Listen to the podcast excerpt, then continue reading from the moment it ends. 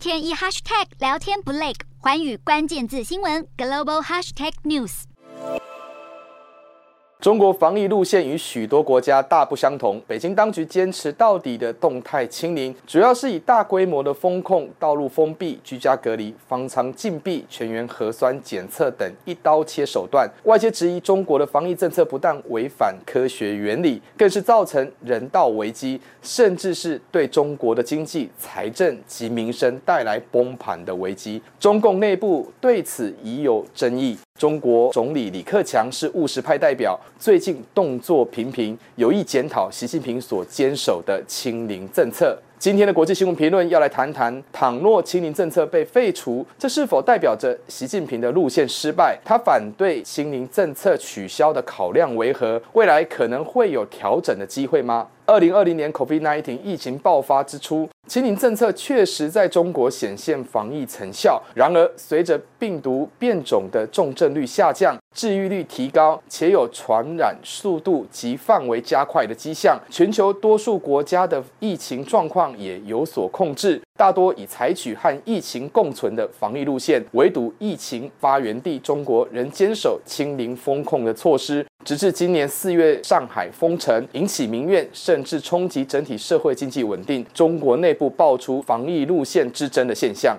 事实上，中国的清零政策却是越清越失灵，许多地方接连爆发本土疫情。北京当局仍死守清零指令，各城市务必落实社会面清零。纵然采取静态管理模式，但是所有人员被要求足不出户，但疫情依旧没有减缓的迹象。显然，中国所坚持的动态清零，让过去失败的防疫措施一一浮出台面。例如，疫苗效力不足以对抗病毒变种，不愿采购国外疫苗等，让动态清零付出相当惨烈的代价。北京当局采取严格的清零政策，不但与世界脱轨，更直接冲击整体经济发展。就连李克强都看不下去，指使产业因为风控措施失去竞争力，许多企业面临亏损甚至倒闭的困境，进而让失业问题加剧，甚至不利于国内消费和民生常态。他认为，若不抓紧机会改变，中国社会将会出现道德冲击的现象。李克强的警语反映出中国内部务实派的声音，对于防疫背后的政治动机深表不满。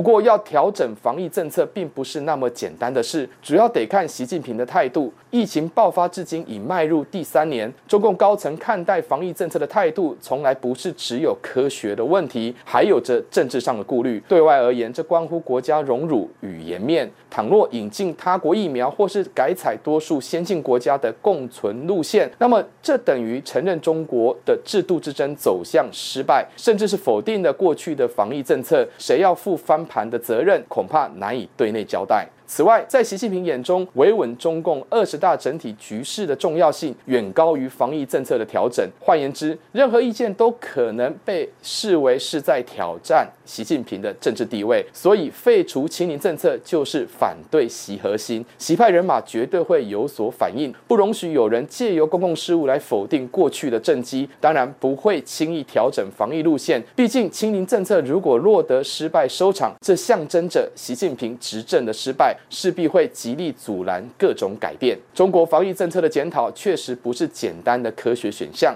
中国缺乏民主监督的问责机制，再加上即将进入中共二十大的局势发展，无论是清零派亦或是共存派，都有着盘根错节的政治盘算。以此逻辑来看，中共内部任何风吹草动都会被放大检视，防疫路线的攻防与争论，甚至是出现调整的可能，都可以当成是观察中共党内斗争的温度计。而这样的态势将随着时间逼近越演越烈。持平而论，中国近期已松绑外国人入境的防疫措施，这或许可以视为是北京当局在防疫政策上的微调。不过，这并不能解释成中共高层将取消动态清而且，就算北京当局有意改变防疫政策，以过去中共统治的套路来看，绝对不会承认失败，很有可能会是另外创造新的名词。一来掌握名词解释的诠释权，二来是一种下台阶的方式。习近平思考的是，要防止政权崩盘，远比经济崩盘来的重要许多。洞悉全球走向，掌握世界脉动，无所不谈，深入分析。我是何荣。